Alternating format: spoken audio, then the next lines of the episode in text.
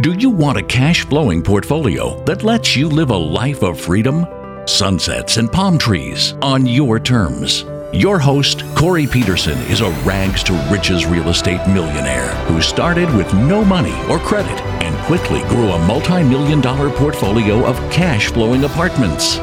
You're only one deal away from creating the cash flow life, and the Multifamily Legacy Podcast will show you how. Hey, everybody, welcome to the Multifamily Legacy Podcast. I'm your host, Corey Peterson. Super excited that you're here today. Today, you're going to get me doing some teaching and coaching on the good, bad, and really today we're going to talk about the ugly. Something that happened to me recently that I think you guys should know about, and it's going to have to deal with what's called a lockout period and why you should understand what that is, what it means, and how it can affect you and your potential sale of your property. So you're not going to want to miss this episode. It's full of some good nuggets.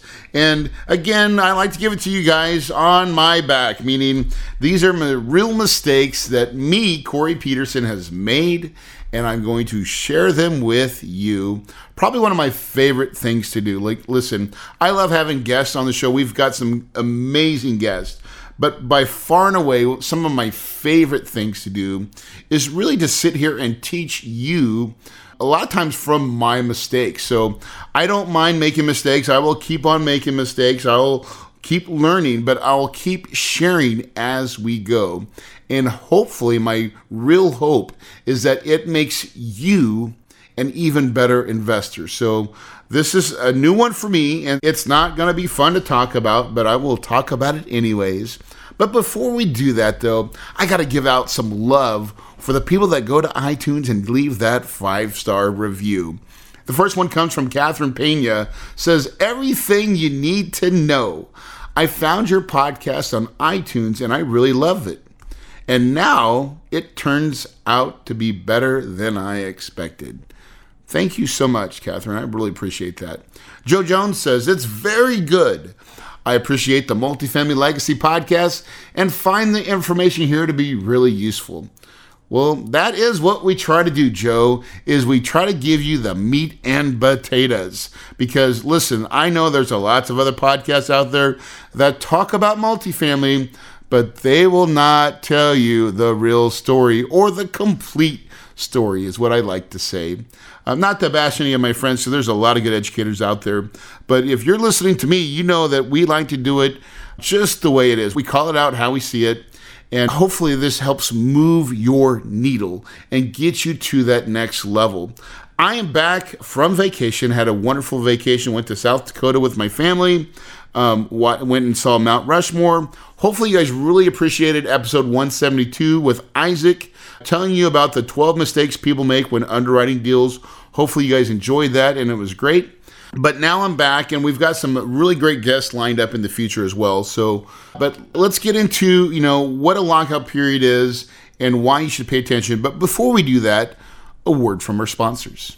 At Kahuna Investments, we partner with passive investors to create award winning communities families love to call home.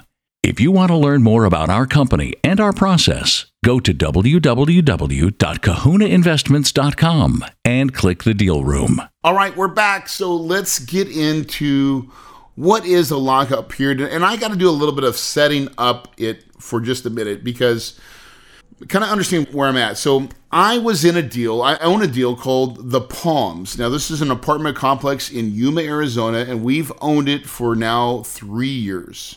We did a bridge to perm loan about a year and a half ago where we took the bridge note that we had and we refinanced with great debt. We got a 15 year Freddie Mac loan for 3.63 rate, five years of interest only, 15 year term, 30 year amortization schedule. Beautiful debt. I mean, that thing cash flows amazingly well from what was previous a bridge note at 6%. So, or actually, it's like 6.2. So we went from a 6.2 rate to 3.63 and just we're cash flowing like crazy. It's a great deal. And we've increased the NOI on this product almost half a million bucks. So, weren't really looking for an offer, wasn't looking to sell this property, but got an off market offer from a very reputable buyer. And they said, "Hey, listen, we'd maybe like to buy your property, and uh, I think we would pay back 19 million bucks for it." Well, 19 million dollars is double, right? Uh, double what I owed. So I was like, dude, maybe need to look at this offer. And after reviewing the buyer and their history, it's like, well, let's see if we can do a deal. But one of their conditions of the deal was they wanted to put new debt. And even though we had great debt on this property and we were looking for maybe an assumption type of buyer that was going to assume our note, you know, they posed a question. I said, well, gosh, you know, I'll have to see how much that's going to cost. So Arbor is servicing my Freddie Mac loan, Arbor Mortgage, and so Arbor Financial, and so called my servicer and emailed them and said, "Hey, listen, I'm looking to selling this property, and I need would be considered the prepayment penalty or the defeasance. Like, what does it cost to exit this loan early? I know we got great debt, but what it costs, and you know, how much is it?" And so they came back with $1.3 million. I personally think this is a deal killer, right? So I go back to the sellers and like, or the buyers that want to buy my property said, hey, listen, I would love to sell you my property for 19 million, but I got a 1.3 million dollar prepayment penalty, so I need 20.3 if you want to do the deal. And they came back and said, yeah, we want to do the deal. So, hey, we went under contract. And so we had a great contract. It was a, a really clean contract. They put $400,000 earnest money down. We had a 30 day due diligence period. And then after your due diligence period, the money goes hard. And then we are now ready for prepped for a closing. And this closing was supposed to happen in about like July 11th. It's July 6th now that I'm recording this. I think this is going to go out the same day because I wanted this. I'm going to fast forward this in the line because I want to talk about this now because I think it's really relevant. But so to get a payoff, usually you have to request your payoff about 30 days earlier. So once we got past that due diligence period, I then submitted the email saying, "Hey, listen, Arbor, I need my payoff to my loan." And so I'm waiting for a couple, uh, you know, about a week and a half, and all of a sudden, about four days ago, while I'm on vacation in South Dakota, I get an email. And it's not one that I'm very happy about. and this is where I'm going to share the ugly. I'm going to share some pain. And I'm going to give this as a teaching moment for you guys because this is something that I've never experienced. I've never experienced, I, I understand what a lockout period is, but I didn't understand that it would be as long as it is. And so what happened was, they came back with an email saying, Corey, you cannot sell this property or sell this note. You can't sell the note. In other words, you can't pay it off early. The provisions in uh, the securitization provision, there's a lockout period in your loan docs that you signed, and you can't sell this property till June of 2022. Well, that's kind of a problem because I'm under contract. And I'm sitting there going, Are you kidding me? Now, listen, when you're this close to a deal and I'm like, I was going to double make 10 million bucks, I'm a little, and I'm on vacation. I'm just like, and all I could think of is this is Murphy's Law. I'm like, I've been waiting for something to go wrong on this deal because it's been going so smooth. And here it is. It smacked me right in the face. Come in and found me. Murphy's Law will come and find you too, my friend. Trust me. So I'm sitting there. What do I do? Like, what is the what the hell is a lockout period? So I immediately go to my loan docs, and I'm looking, I'm looking, looking, finding where that little section is that says lockout period, and what does it say? Also, forward that to my attorney to have him get his legal opinion on what it says. And what I found is something very, very vague. Like it talks about a lockout period, but it doesn't say when it starts when it ends, and it just talks about the securitization of it and what that looks like, but there's no like start date and end date. there's nothing specific on what a lookout lockout period time is. And like remember, I refied this property like last March. So I'm into it a year and 4 months now. So I'm like after a year I can see it like I've heard like most like in my mind I was like, "Oh, you can't refinance the deal or like get out of a loan."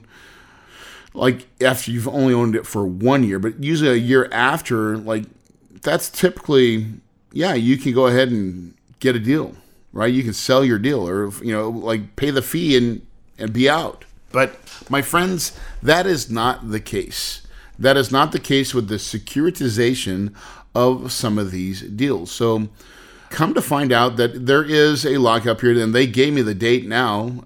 Of course, I'm a little bit upset with my lender on this one because they had provided me with a lockout payoff, like a payoff. That $1.3 million, how did I come up with that number? But the truth is, it's probably not going to matter. So the only way that I'm going to be able to sell this deal now is for the buyer to assume my note. Okay. So as an assumption, they can assume it. But the problem with assuming a note, especially if the note's currently only 8.9 million, but they're buying it for 20.3, is the LTV on that sucks. So you'll need to get what's called a supplemental loan. Then the supplemental loan is usually a little bit higher rate. And coming to find out that the supplemental rate is around 4%. And that's what we're working through now. Now, the good news is we may still salvage this deal. But I'm not counting on it now. Like I'm way past that we're going to sell it. I'm thinking to myself, this is not going to happen. Probably is not going to happen. Believe it or not, I'm I'm okay if it doesn't. Right? I mean, I would love to make a good lick, but the property itself is still licking fine. Like it's great cash flowing deal. So I'm okay if we have to sell it, but I'm going to talk about the ramifications of me not closing and what it's going to cost me because it is going to cost some money. And this is the real risk when you're doing big deal boy deals, right? There's consequences for not following through on certain things. It's not like, oh, well, we'll just brush our hands, we'll go separate ways. No, it's going to be, there's legal involved and there's going to be some money that's going to have to probably change hands. And so what's going to happen is we're trying to put the deal together and hopefully the buyer will come back and say, hey, we found some terms that will work for us in these assumptions. And then we'll just need to extend our timing, maybe 90 days. Maybe it's another, maybe it's 100 days, right? 120. But I think it's 90 days at the minimum because it's the um, Arbor tells me that it's going to take 60 days to do a loan assumption, and that's not with the supplemental added. But I think they could probably get it done in 60 to 90 days if we wanted to, if we could come to the right terms. I mean, that's for the buyer to get the right term sheet that's going to allow them to want to do the deal. Are you ready for retirement? The majority of Americans are not. Failing Social Security and dated financial planning practices put strains on many retirees' finances. 46% of Americans admit they are not taking steps to prepare for the likelihood they outlive their retirement savings. Luckily, it's not too late. Diversify your portfolio. At Kahuna Investments, we partner with passive investors to create award winning communities families love to call home. To learn more about our company and our process, go to www.kahunainvestments.com and click the deal room. Now, let's talk about the, what happens if it doesn't happen. Okay? Because that's the really risk. And that's within your document that you went under contract with. And unfortunately, at the time that I went under contract, I believed I could convey title. I could sell this property just by paying the defeasance fee or the prepayment penalty. Okay? So that's the information that I went in with. I think I have no issues here. Now I'm into an issue where I'm going to be in default because I'm not going to be able to sell the deal to the buyer. And so then I have to go into my contract. And this is what, you know, when you hire and do deals, you want to have good legal representation. And I'm actually going to have, probably in a couple more episodes, my attorney, Wayne Siegel, on our podcast to talk about this deal a little bit more in detail from the legal ramifications, but to talk about all the other things that we do in when we do what's called contract negotiations and redlining, how he redlines my loan docs, and he's there to look out for my best interest. And he's a great guy, and I think you'll get a lot of knowledge out of that. So that episode's coming up. So you're going to want to stay tuned for some of that good information. But for us on this current contract, that was my next call to Wayne was like, hey, Wayne, what's my potential liability if I can't close? And so he's like, well, you know, goes to the contract. He's like, looks like you're on the hook for at least $100,000. I'm like, all right, 100,000 bucks. Gosh dang it. Now, 100,000 bucks is a lot of money. It is. But not only now, goes, now they could sue for specific performance, meaning they could force you to sell. But the problem with that is that I cannot sell based on Freddie Mac, right? Because of securitization of that deal. So I don't think they would win in forcing me to sell. And I don't think they're going to be able to force me to sell. But the goal is I want to sell. I really want to sell. I really want to make a deal with this buyer and make it amicable like that was the whole goal. I'm not here to try to hold anybody hostage. And I think all parties are working to get a deal done. Now, whether we can or not, we'll have to see. And so we're still a little bit lucid on that. And I'll probably have a, when we sell it or not sell it, I'll have an update on that property just so you can hear the rest of the story of what's going on. Because this is something I'm dealing with right now. And I just thought was very relevant that I wanted to share with you guys on the podcast so you can understand that what is a lockout period. Now, I'll tell you this I promise you from now on, I will be asking about a lockout period on every loan that I ever do and just understanding what the terms are and what, what's the time frame for that. Because I do not want to ever be put in a situation to happen what I what just did. Now, typically this would never happen because we would never sell a deal, eh, you know, three years into it. We're typically long-term buy and hold people, but I had the ability to double a deal in less than three years what I just put on was, you know, fairly recently was new debt that was good debt. You know, I was like, hey, listen, if someone wants to pay me that, I'll, you know, everything's for sale at the right price. And so this was one of those deals like, hey, it kind of made sense. We had some other things to put the money into. So it, it kind of made sense. Um, because we were going to fund another deal with this, with the funds from the sale of the Palms. Now, so so let me line it up for you. So not only am I not going to sell the palms, but the other deal that I'm working on is now I have to go out and raise capital for it. that I wasn't. I was planning on using most of the funds from the palm sale. So now I got to go all of a sudden, and luckily I've got time, but we got to go out and raise new capital for another deal. But that's so, so sometimes these things can really happen, and it's really how you handle it, right? I mean I've always said things go wrong all the time, and it's really weird how it's the testament of how you handle the journey and what is your composure, what does your internal talk say? Because adversity is going to come, it will come for you.